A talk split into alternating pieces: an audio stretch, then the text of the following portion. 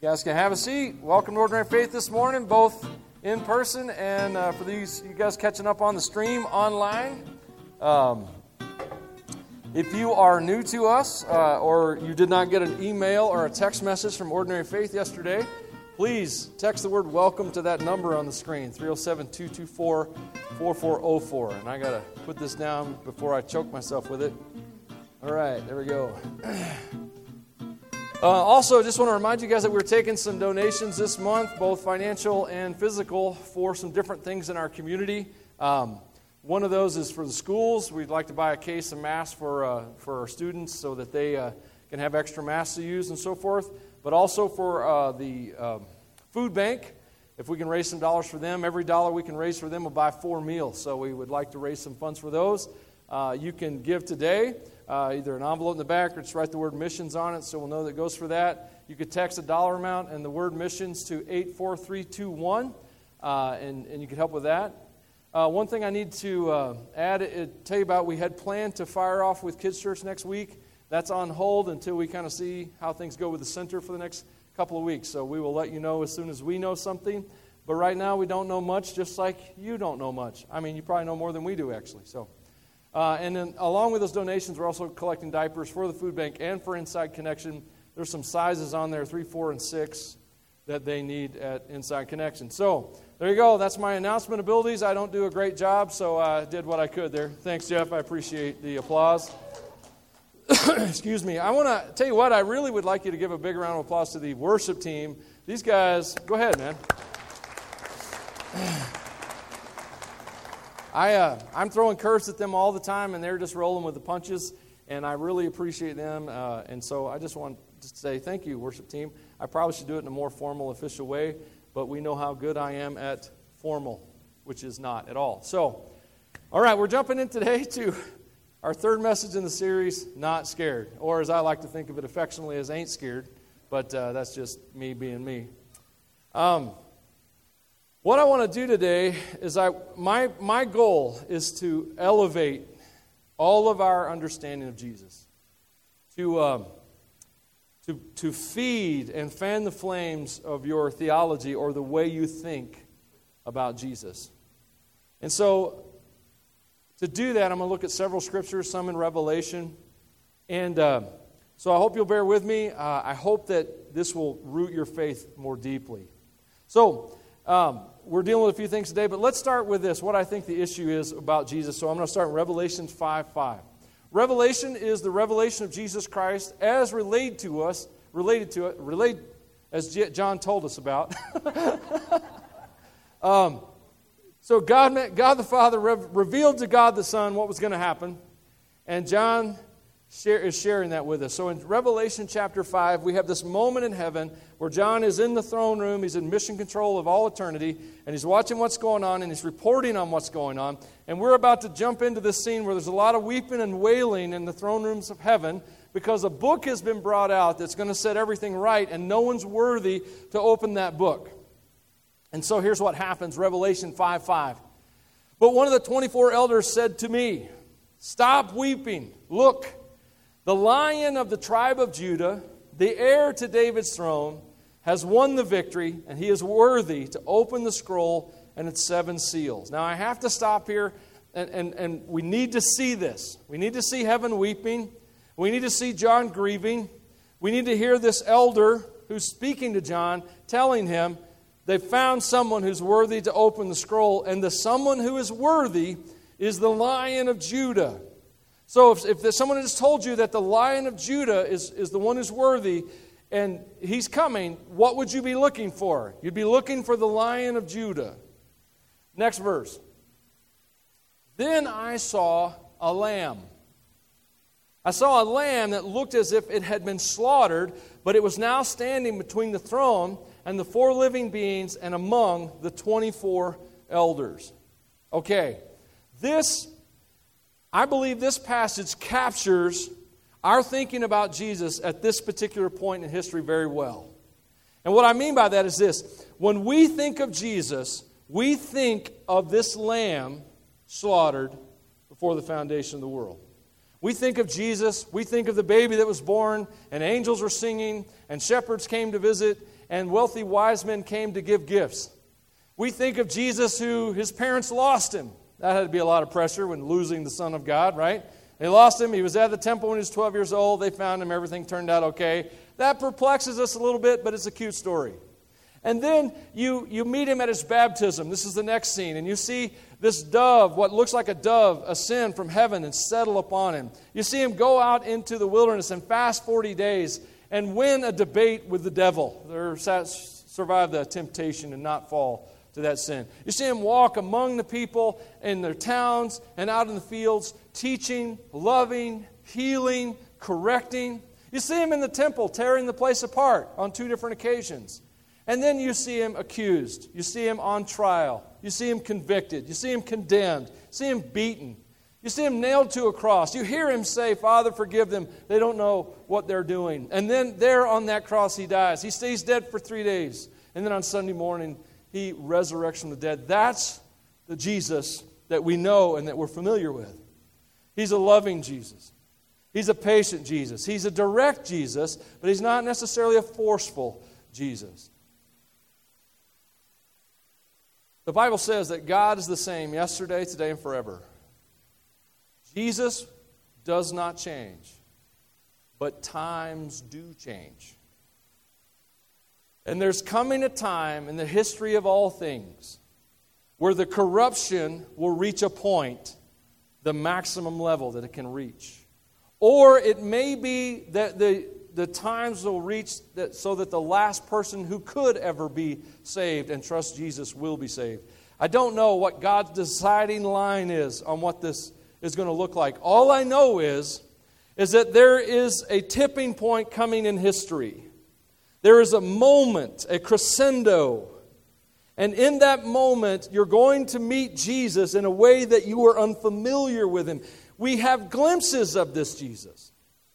When you see Abraham talking to the angel of the Lord about Sodom and Gomorrah, and in that conversation, you encounter both the mercy of God and the justice of God. You hear this mercy that's willing to let Abraham negotiate from 50 all the way down to 10 righteous people in order to save those cities. And you see that mercy, but you also encounter that justice, which is there are innocent who are being harmed. This city is corrupt and must be destroyed. So you have, you have this encounter, and you know that the heart of heaven is mercy, but it's also just. And the mercy and the justice live in some kind of tension with each other. You see it again when Joshua is outside the city of Jericho and he's looking over the impossible battle he has to begin fighting the next day. And he meets the angel of the Lord, the angel of heaven's hosts out there. And he asks, Are you with us? Are you for us? And that angel declares, I'm not with you or for you, I'm with the Lord's army. But in that discussion, you encounter this, this sense of justice that is going to right the wrongs and the evil and the corruption of a city of Jericho. We meet it throughout the Bible that there is this tension with God Himself and in heaven between mercy and between justice. And that tension exists in Jesus. And what we're going to do today is we're going to see that Jesus we don't see very often. We're going to look at Jesus through a lens that we don't use very often. And that's this Jesus as the justice of God upon all that is wrong in the world.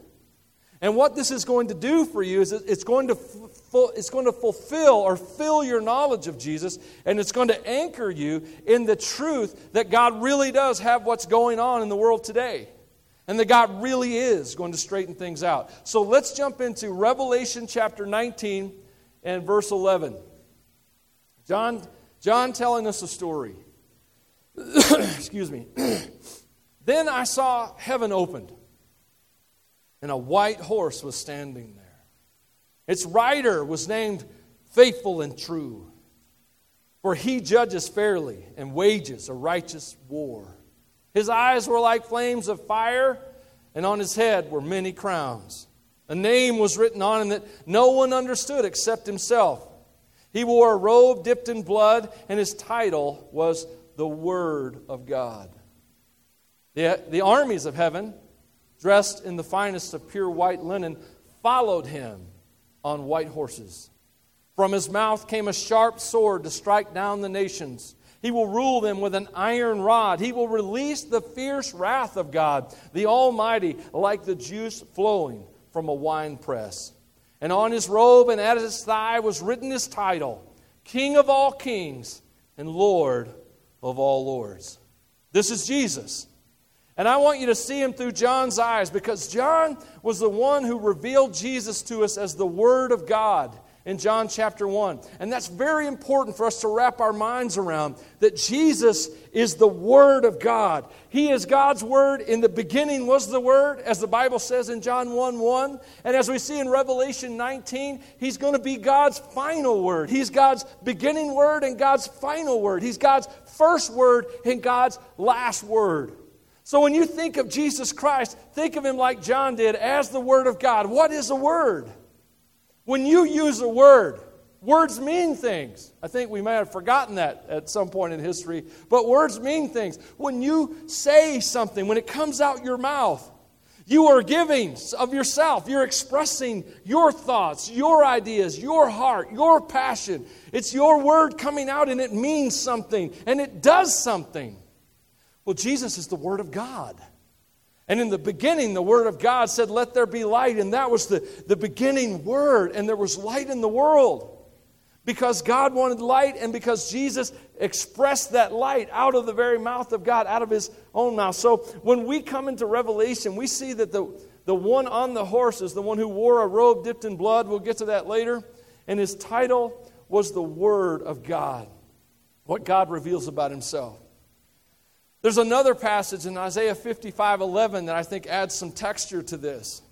This is a passage we use a lot to, to describe how that God's word, his scriptures, will never return to him void. But I want you to think of it in a different way. Isaiah 55 11 says out of the NIV, So is my word that goes out from my mouth. This is God speaking through Isaiah. It will not return to me empty, but will accomplish what I desire and achieve the purpose for which I sent it. So you see, here's God saying that the word comes out of my mouth and it accomplishes and it doesn't return empty. And we learn from John 1 1 that Jesus is the Word of God. And we learn from Revelation chapter 19 that the one who is faithful and true, his name is actually the Word of God. So, what I want you to see here is that God's Word is coming at us, coming to us, coming to this world through Jesus Christ. He's the thought and the expression of God. You want to know God? You want to have a relationship with God? You want to encounter God? Well, you have to encounter the Word of God. Who is this man? Jesus. You have to know what he's like. I, love I love the Bible. I think the Bible's awesome. I love it's, it's got so many cool nuances. I love how it's connected in different places. I love the history behind it. I could rant all day about how much I love the Bible. But here's the thing the Bible, Jesus said to a group of very educated theologians one time, He says, You search the scriptures because you think in them you have life, but they lead to me. And the Bible is a pathway to the Word of God. It is the Word of God that leads us to the Word of God. The scriptures take us to Jesus. And so, Jesus Christ is God's Word. He's God's first word, God's last word, God's beginning word, God's final word. And Bible says in John 1:18, no one's ever seen God, but the one and only Son, who is himself God, is in closest relationship with the Father, has made him known. I want to encourage you to get to know Jesus. I want to encourage you to read those that Matthew, Mark, Luke, John, the first couple chapters of Acts, and look and read the things that Jesus said and did. And I want you to do that. I, I love the epistles, which is everything after Acts, okay? Romans, uh, Galatians, Ephesians, all those letters. I love the things that the apostles wrote about Jesus. But I want to challenge you to get into the Gospels and actually get as firsthand as you can information about what Jesus Christ Himself actually said and did. Why? Because Jesus is the Word of God. And if you want to hear the Word of God, if you want to meet God, encounter God, know God, the only way to do that is to encounter Jesus Christ, the Word from God. But I also want to see something else about Jesus Christ. No, before I say that, forget I just said that last sentence. You can forget? You guys awake? I know it's hard with the mask on. You can sleep. And you know what I like about masks? I don't have to smile as much. I go into Walmart, I got my mask on. I used to go in there and I just smile at people. People thought I was a nut, you know. Now I don't have to do that. It's making me sad. So now I'm smiling. I'm back to smiling. Anyway, I just want you to, back to the message. I just needed to see if you were here. You are. We're good now. Back to Jesus, the Word of God. I want you to know, I want to think about how powerful it is that God gave us a Word and that God gave us Jesus. It's a powerful thing, as we're seeing in Revelation 19. Powerful, like um, several years ago, I went out shooting with a friend. Now, I won't tell you who he is, but his first initial is, his first name is Jason. Uh, I went out shooting with a friend, and um, he loads his own ammunition. Now, I can't do that. I mean, my my pancakes blow up, so I can't imagine what would happen if I tried to load ammunition. But anyway, he loads his own ammunition. He was, he's, a, he's a distance shooter. He likes to shoot a mile away at things that I can't even see. He goes, I hit it, and I'm going, Did what? Anyway, I can't hear right now. But anyway, so I'm standing behind him as he's, he's zeroing in his rifle at, at this insane distance that day. And I hadn't been shooting with someone who, of this particular caliber of a rifle before. And I was wearing this Australian cowboyish like hat. Uh, it's one of my favorite hats. I, I still have it. And anyway, I was standing 10 feet behind him. And he, he was getting ready to shoot, and I'm watching him. He pulled the trigger, and the, the airflow off of that bullet, the concussion of that round, blew my hat off of my head 10 feet behind him. I was impressed and thankful that I wasn't on the other side of that rifle. Another time that I experienced a power that was greater than I could understand was a friend of mine in Missouri had an Alaskan Malamute. And this thing weighed, I'm not kidding, 185 pounds, which is big for the breed. I looked it up to see what their average was, and their average is around 125. But this was a big one, 185 pound dog. And I never thought I was scared of dogs, never did. But one day I went out to their house when he wasn't there, and my family and I were going to go use his swimming pool. And we got out of the vehicle, and that dog came out for a visit. And when he barked, my soul felt like it came loose from my body. I mean, I, I, I, released in a way I didn't know you could release. It was terrifying. Raw power. That's the power of Jesus. I mean, th- those are just silly examples. Jesus is this powerful Word of God, mighty, powerful Word of God that is from God. And it's a Word that is for you but I need to add a dot, dot, dot there, or it could be against you. It's for you, but it could be against you. So, back into Revelation 19, we've seen the horse come out. We've seen him who's faithful and true, the one with the title of King of all kings and Lord of all lords, the one who's called the Word of God. He's out, and behind him in Revelation 19 14, it says, The armies of heaven, dressed in the finest of pure white linen, followed him on white horses. Now, there's a lot of arguments about who this army is behind them. Is it angels? Is it believers? I, I don't know. All I know is this they're following the word. They are literally following the word of God into battle. Okay? And so they're behind the word. Now, it, there's a few things we can extract from the text. Okay, first of all, they're literally following the word. Second of all, they don't fight in the battle. They're an army behind the word of God, the one who's faithful and true on a horse. They don't swing a sword, they don't get bloody, they don't do anything. They just follow the word of God. That's, that's what they do. The word of God wins the battle, Jesus wins the battle. They're victorious by virtue of the fact that they're there. They win by virtue of the fact that they chose the right side. Does that make sense? And so they're following the Word of God. So this begs a question for me What does it mean to literally follow the Word of God? It also creates a conundrum. Can you follow Jesus, the Word of God, without following the Scriptures or the Bible? Can you ignore the Bible and still follow Jesus as the Word of God? I don't think you can do that. I think one leads to the other. I think that the Bible leads you to Jesus, just like Jesus said to those Pharisees. Here's the problem with that, though. I live in a world that the Bible has this path it's straight and it's narrow.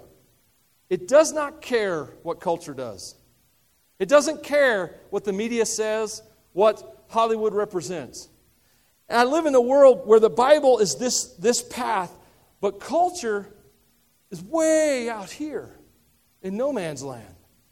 In this place that is so far removed from the consistency of God's word that the normal in which we live makes argues that this straight line, this path is ridiculous because it's so far removed from the culture in which we live.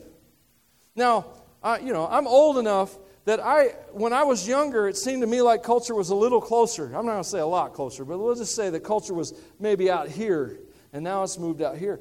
Here's the problem, guys. There's a generation, and it may be you, struggling with the validity and the relevance of God's Word. And so I want to tell you that this is my belief, and how you, if you get here or not, I, I don't know that I have any power over that. But I want to encourage you that, that, there, that this Bible, this thing called the Bible, can be trusted. And that even though there are times I don't like it, I love it. You ever had something you kind of love, but then sometimes it hurts your feelings? Like, I don't know, your kids, your parents. The Bible's like that. I love it. It gives me life. It literally gives me life. But sometimes it says things I don't like. I see the Bible as like a plumb line. And it, it lays out how things are. And anytime I disagree with it, the Bible's not wrong. I'm wrong.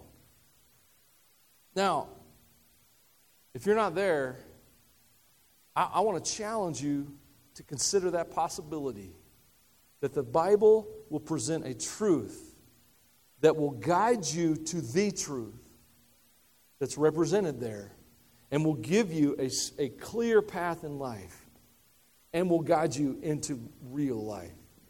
So, Jesus, the Word of God, and I want to challenge you to follow the Word of God because in this scene, there are two groups of people. There are those behind the Word of God following Him, and there are those in front of the Word of God resisting him. It doesn't turn out well for those in front. You see, there's victors and there's losers in this battle. And the determining factor is which side of the Word of God, of Jesus, you're on. Does that make sense?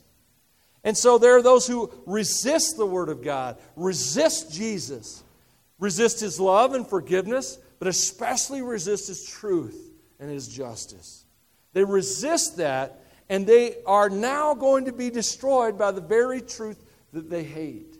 It's a terrible place to be. So I want to challenge you to be on the right side of that line, to be protected by the Word of God, even from the Word of God, and to follow the Word of God, because Jesus is the Word from God, and He's the Word for you if you follow Him.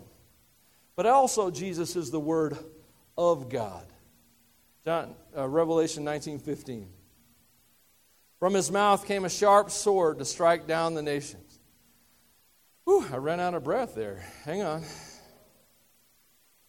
I'm, I used to have a pastor that said, I'm the only windmill in town that runs on water. Doesn't make sense now, does it? Anyway, all the cowboys get it. He will rule them with an iron rod. He will release the fierce wrath of God, the Almighty, like juice flowing from a wine press. And on his robe and on his thigh was written this title The King of Kings and Lord of all Lords. The King of all kings and the Lord of all lords. What you need to see here is that all that's wrong in the world the pride, the lust, the sin, the rebellion, the corruption, the death See, all of those things, they have something to say. All of those things are words, so to speak. They're not the word of God, they're the word of sin, the word of corruption, the word of lies, the word of death. All of those things have something to say. When Adam rebelled against God in the Garden of Eden, he decided that he would be in charge of his life instead of God. That was something he said. His actions said something. They said, I'll be my own boss. When Lucifer set on, or try, uh, uh, in his mind planned to take the throne of God and wanted all creation to worship him, he said something. He said, I am God. Adam said, I'll be my own. I'll, I'll make my own decisions. And Lucifer said, I'll be the one who's worshiped. All of those things have an expiration date. All that sin, all that corruption, all those lies, all that death, all that sorrow, all those tears, they have an expiration date. They're going to end. And no matter what they say, no matter how loudly they say it, eventually they're going to meet the Word of God as proclaimed from Jesus Christ in this battle, and they're going to be destroyed. This is what you need to know that God has a Word. And his name is Jesus. And that word is the first word that said, Let there be light. And it's the final word that will end all that's wrong in this world. And so there is an expiration date on everything that is not God and everything that doesn't worship God. Those that worship money and greed, they have an expiration date. Those that worship power and oppression, they're going to be destroyed. Those who worship comfort and self indulgent, sex and lust, murder and hate, all of that ends at the word of Jesus. This person that many have seen as soft and quiet and even wimpy or hippie, this same Jesus is going to stand and speak. And all of that, all that evil, is going to end because He is justice. He is King of kings and Lord of lords. That's Jesus Christ. Amen? You, do you get that? I mean, it's Jesus. I, I would go, hey, Jesus, yay! You know, I get all excited. All right. The Bible says this in Psalm 2. Beautiful passage. Why are the nations so angry? Doesn't it feel like the whole world is just mad right now? Why are the nations so angry? Why do they waste their time with futile plans? The kings of the earth prepare for battle. The rulers plot together against the Lord and against his anointed one. Let us break their chains, they cry, and free ourselves from slavery to God. Boy, that's what's going on. But the one who rules in the heavens laughs. The ones who rules in the heavens laughs. And they say God doesn't have a sense of humor. The Lord scoffs at them. Then in anger, he rebukes them, terrifying them with his fierce fury. For the Lord declares, I've placed my chosen king on the throne in Jerusalem and on my holy mountain. So, guys, here is this oh, this this is Jesus. This is the Jesus that many don't know. This Jesus who is grace and mercy and forgiveness, but who is also justice. How can there be peace? How can there be heaven? How can there be eternal rest if everything isn't set right? Do you understand? And there's a day coming where Jesus makes it right. So here's what I want to do with this. What I want to ask you to do with this. I want to ask you to rethink Jesus today. I don't want you to lose that forgiveness and the grace and the mercy of Jesus. I don't want you to lose that or forget it. I, I want to add to that. And I want you to think of Jesus not only as the, the lamb that was slain from the foundation of the world, but I also want you to think of Jesus as the strong and mighty warrior. My personal opinion is that Jesus Christ was the toughest dude who ever lived. That's my personal opinion. And, and I don't believe that just because I, I love Jesus. I believe that because of what he endured. He was, he was a normal guy from outside appearances. Everything he did here on earth, he did in a human body.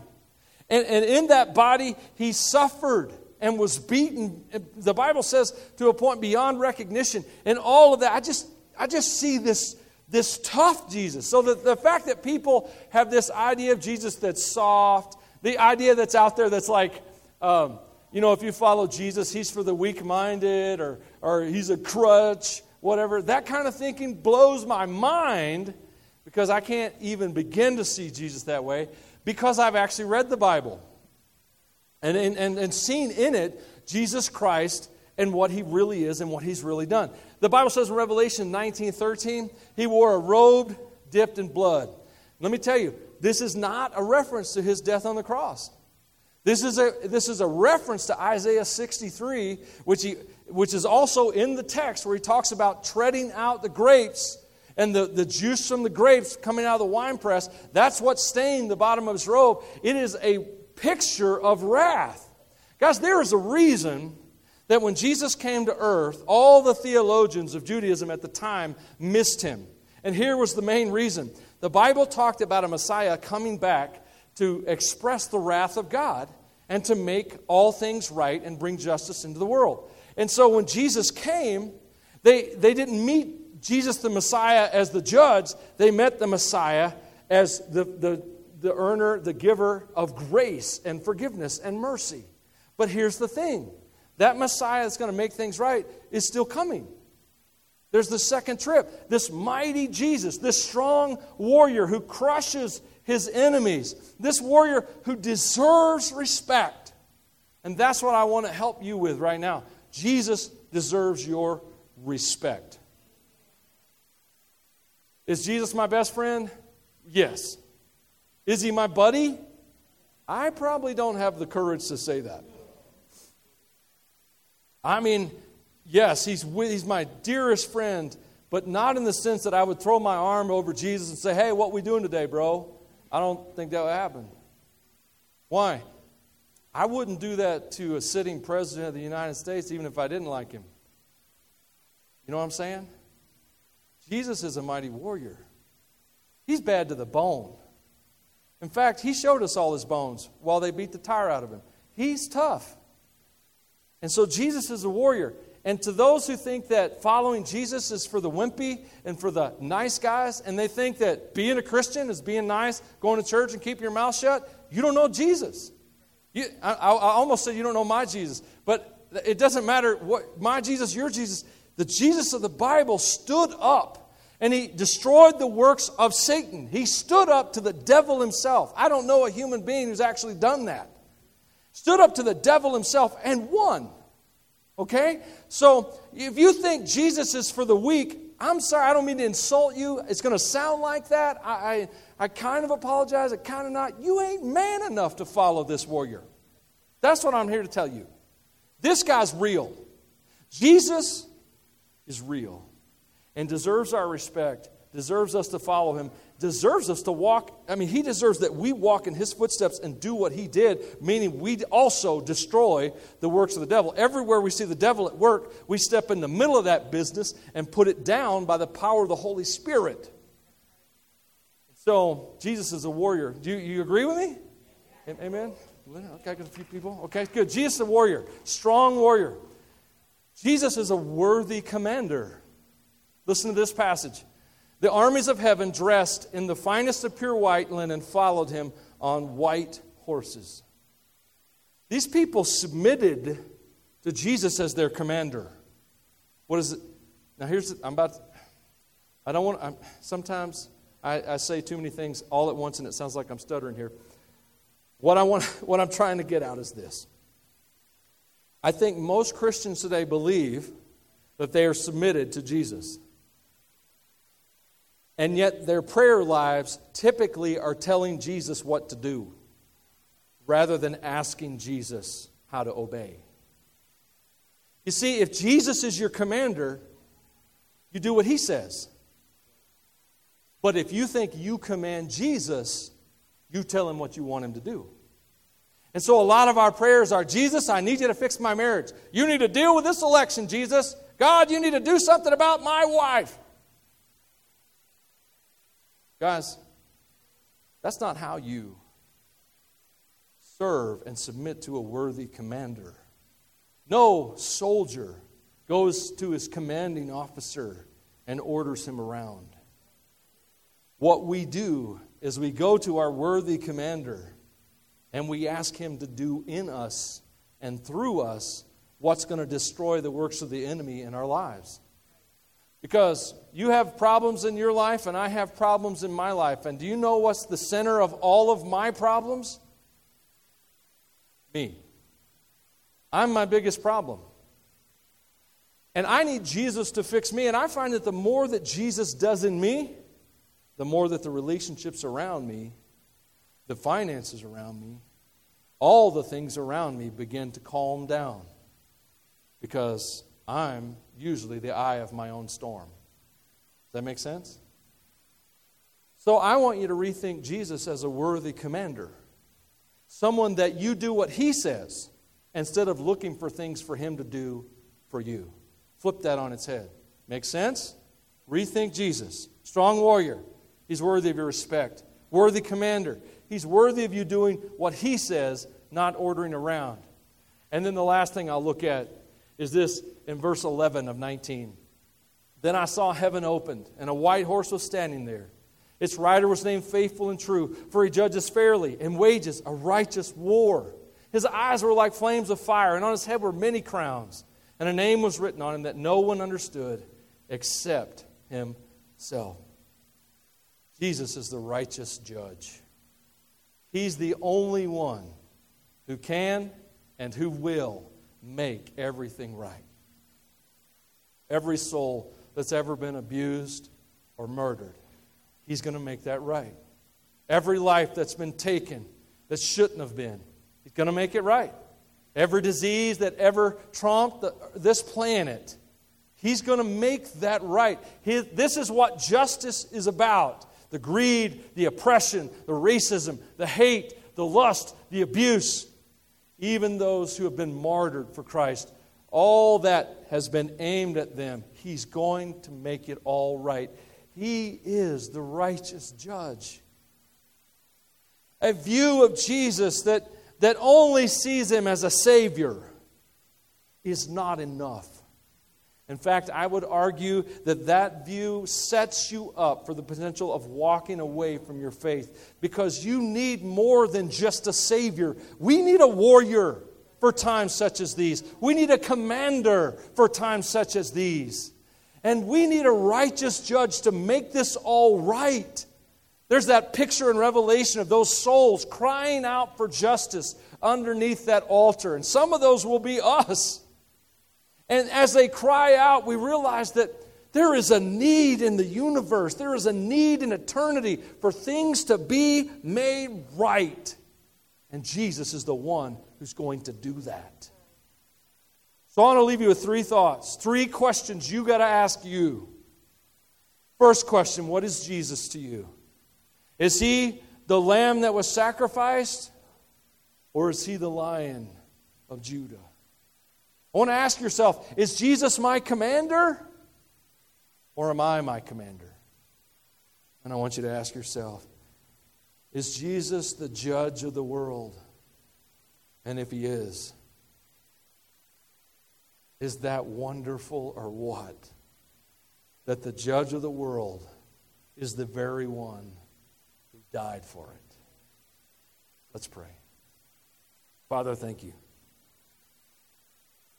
Thank you that, thank you that you could spend your entire life studying the words and actions of Jesus and the words and actions of prophecy about Jesus. And, and you would never get to the bottom of the infinity and the perfection and the righteousness that is Jesus. Thank you that our subject is infinite. I pray the day that as we worship Jesus, as we sing to him, I pray that every life comes to terms with what Jesus is to them. And I pray that those terms are biblical ones, that those terms that they come to are ones that Jesus has said about himself and not things we have made up about him. Lord, thank you that we serve the King of Kings and the Lord of all lords. Thank you that our judge is the righteous judge who died for us. Thank you that our commander in this battle is for us and against everything opposes us. Praise the name of Jesus. Amen. Let's stand together.